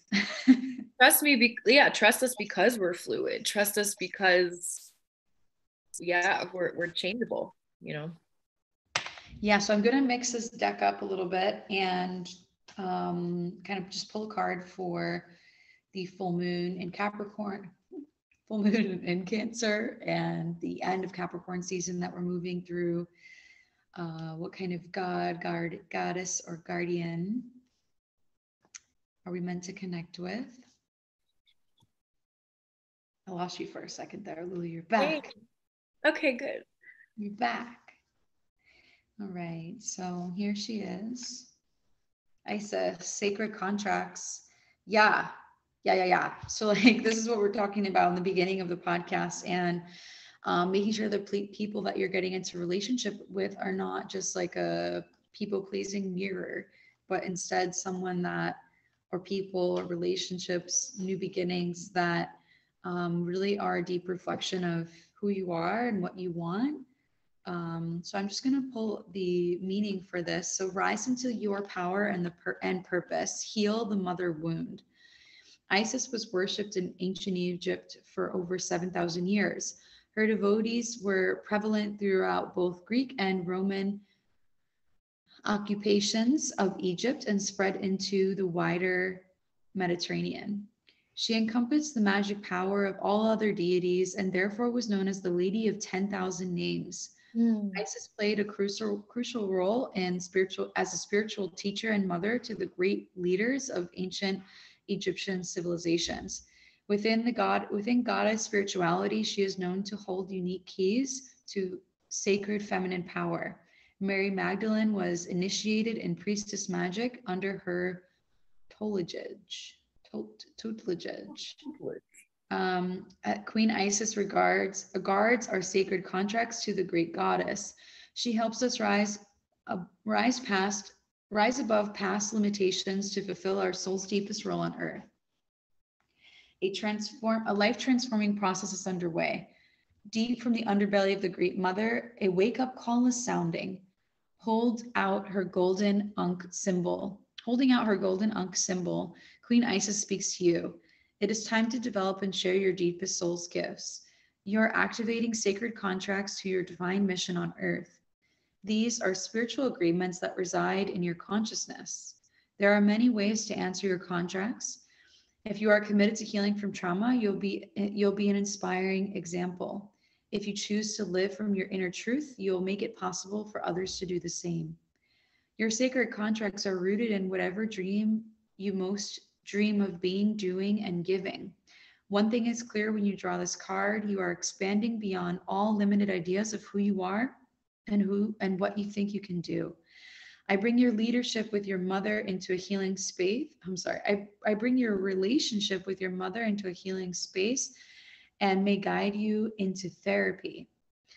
Do not fear this process as it can bring karmic soul healing for your entire lineage, and you'll feel free by being fully yourself. This is a message of love from your mother. Make a vision board to clarify what you what truly matters to you. Commit to your true purpose no matter what it takes. Invocation. Stop playing small and expand beyond previous limits.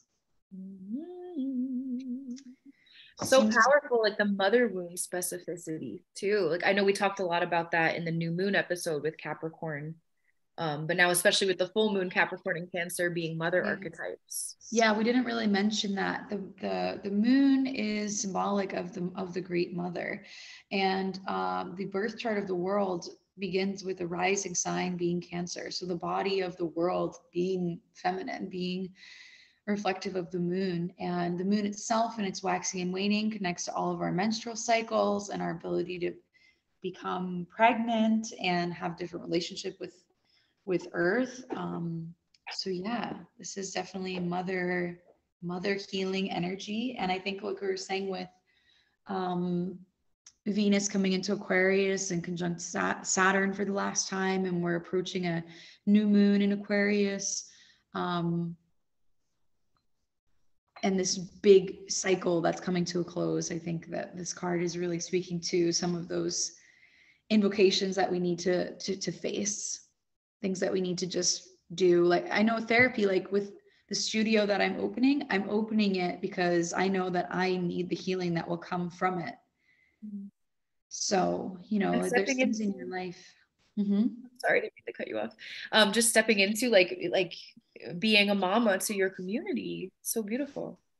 Yeah um yeah so whatever it is that we're doing in the world if we're making art if we're recording music if we're writing a book or you know expanding in our businesses we are fostering the growth of other people no matter how that's happening and it's going to be scary to put yourself out there um, but we ultimately if we're doing the right thing know that that work that we're doing is um, healing us and therefore healing others so.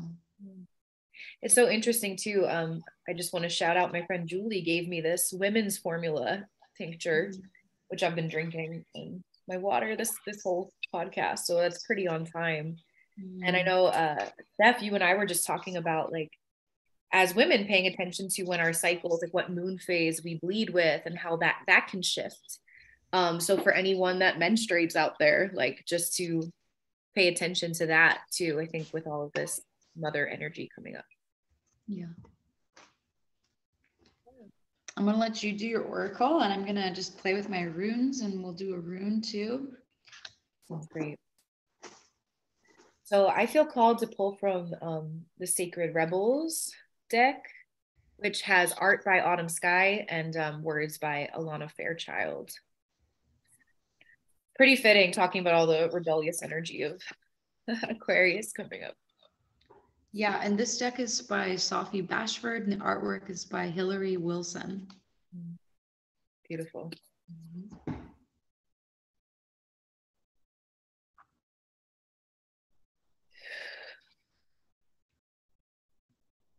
Oh, number 22. She feels, she knows. Beautiful art, beautiful peacock feather. Mm. Peacock stay coming up. So, mm-hmm. okay. 22.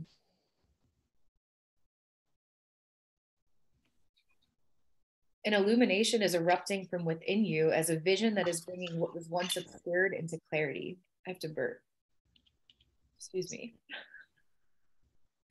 Um, this is not likely to happen as a blinding, shocking insight, but as more uh, as more of a softer, gentle knowing. It is like knowing something without understanding exactly when or how you came to know it. This insight will assist you and you are asked to honor it. You will know which insight it is at the right time. Your heart will tell you. You are therefore being asked to rely upon the clarity that is coming to you now or has just recently come.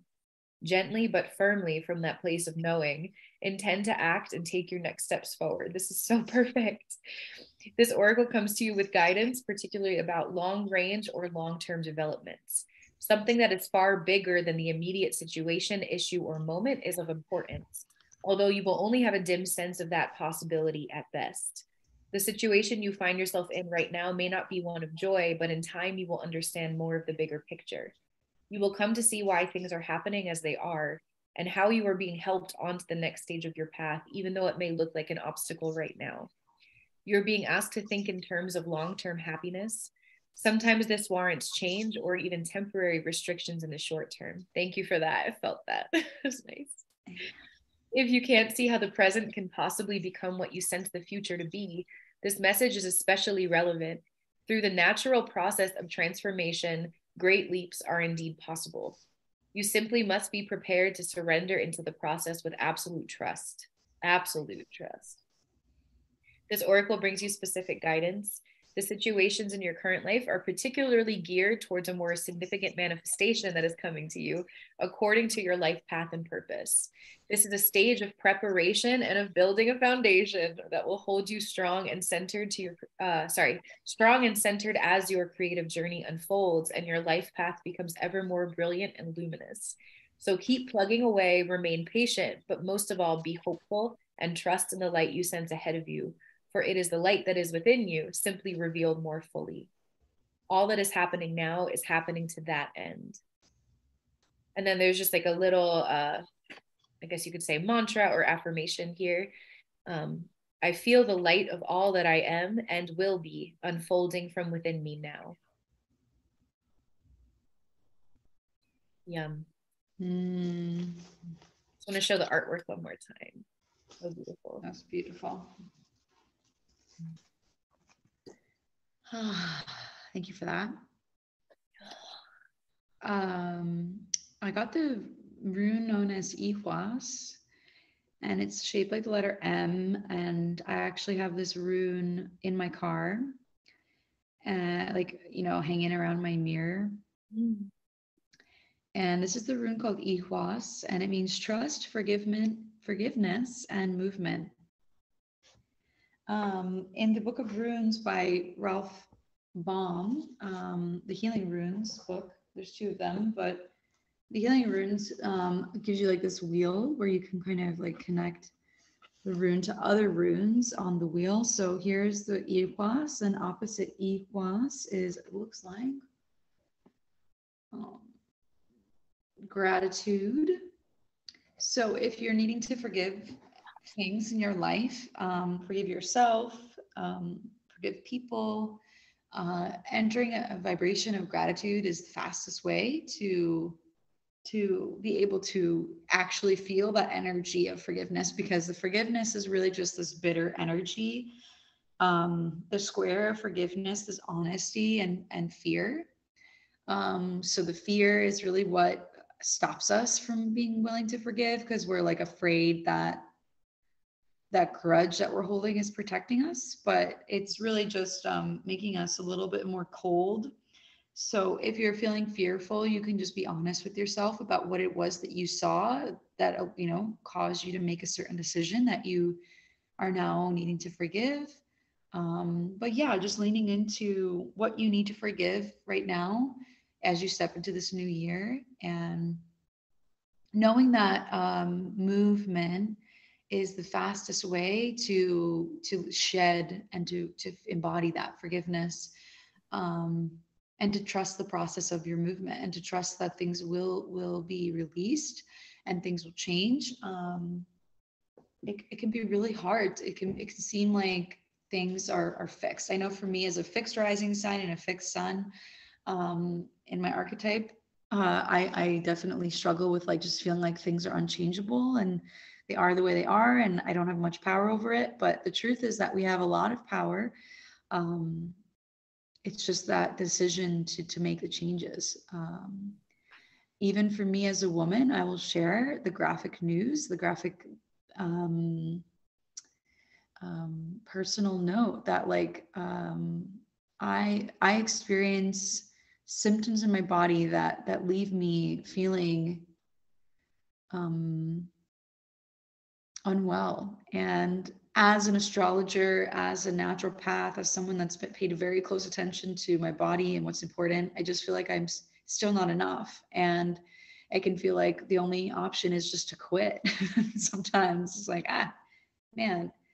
But um, that's just shadow, that's just fear. And that's just like not forgiving oneself for experiencing karma um, which is far beyond myself. It's far beyond me, you know. So if you're experiencing anything in your physical body that you know you just feel like there's no way out of it there's there's no changing it it's it's chronic as we're told um, just know that it's there's always a way to to, to change um, what you're experiencing it just requires dedication commitment um, and a lot of times just education too so yeah, I hope that you feel empowered this year to hit your goals and to be as healthy as possible for you and and know that, you know, we're human beings and that when you go into community and and you reveal your ailments, you're also alleviating other people's fear around doing the same and resistance around admitting what it is that they are struggling with, you know, because once we can admit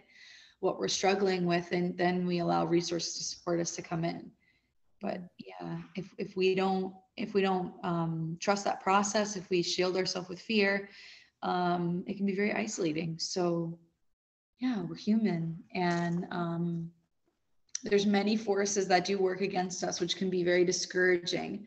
But um, that's part of the game that we're here playing. So yeah just keep going you know don't give up I think also just like eradicating shame around illness, like uh, or dis-ease, like it's not a punishment. It's just some, you know, like you're saying, like we we can of course take accountability and do things to heal it, but sometimes, like we're not perfect. We can't just fix everything overnight. So, yeah.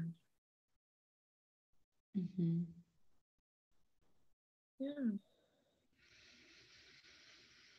All right. Well, we hope you enjoyed this two hour long intensive. Um, we didn't talk a lot about the new year, but I do want to say that um, we'll be here every two weeks and we do give like a bit of like clarity around what's going, what's coming. Um, I'm also going to be hosting a New Year's um, like a year overview event on Sunday, the 22nd of January. Um, that is the day after the Aquarius new moon. The moon will be in Aquarius in its new phase. Um, Venus and Saturn will be conjunct in Aquarius. Alula Rose will probably be here in person as well, which is really exciting. Um, and I'm going to be just guiding us through the next 12 months and what's going to be happening um, in person. My my goal is to really um, experience more in-person um, opportunities for myself and for those that can join me and i will probably do an online version just because there's going to be so much research that's going to be done to prepare for that year ahead forecast. Um, but if you can join us live um, there's only room for 12 people in this room. Um, registration is going to be opening probably sometime next week. So join my mailing list and stay tuned on my website um, if you'd like to come and join us in person. Um, the cost is really is really um, accessible, I think, and uh, you can meet Alula and I in person. I'll also be doing um, a discount if you do um, join us for that New Year's event for readings. And um, yeah, that's pretty much all I wanted to say in regards to that. I'm also launching my um, Sacred Rhythm course that I began in 2019, but I'm just going to call it Learn Astrology, the Language of the Stars. And it's going to be in person um, twice a week. We're going to meet um, Wednesday, no, Tuesday, Thursday, no, Tuesday, Friday, Thursday, Sundays. Um, so if you're local and you want to learn astrology with me in person, I've also made that very affordable compared to some of the online options that we currently have available. And I'm thinking in March it will be available online. I do just want to do two cohorts of 12 people in each cohort. So about 24 people will go through in person and then we'll we'll get it online but my my priority is just to connect with people in person and um, yeah just really look people in the eye and sit next to them and use books and connect. So um, alula plans on maybe coming up here too and hosting workshops with me. So I know that many of you do not live local to Rhode Island, but if you want to come plan a travel a trip um, and come see us, stay tuned. And we'd love to connect in person and have some real memorable times together. Yeah. Yeah. Anything you want to close with, my love? Oh, I don't really have any news. Uh, just yeah, I just want to send New Year blessings to everyone. Um, I guess, yeah, I guess a little bit we can just say um, numerologically 2023 is a seven year, which is Venus, which is um, it's also the seventh body, which is the radiant body. Um, so I'm just I just want to put like prosperous blessings out to everyone, and that this is a year to really, um, I think as we talked about a lot, with this full moon and everything too um just like letting letting our authentic radiance shine. Stripping away any fear like we will never be radiant as anything but ourselves. So um just trusting that. Beautiful. Um you had me think of something. Would i forget um, I wanted to say that if you want to support this podcast, please um, subscribe on YouTube, share on Instagram, or any platform that you use, and um, leave us a review on iTunes. Um, those five star reviews are super, super helpful for the algorithm. As we know, we are controlled by the robots. And um, there's a poll on Spotify if you want to let us know um, by commenting on Spotify how this episode resonated with you, and also comment on YouTube. All these things really help. And if you want a reading with either of us, please reach out on Instagram or head over to starryalignment.com where you can book with me directly. So, yeah, we love you all and we really appreciate the time we've spent. And uh, wish you a happy new year and happy full moon in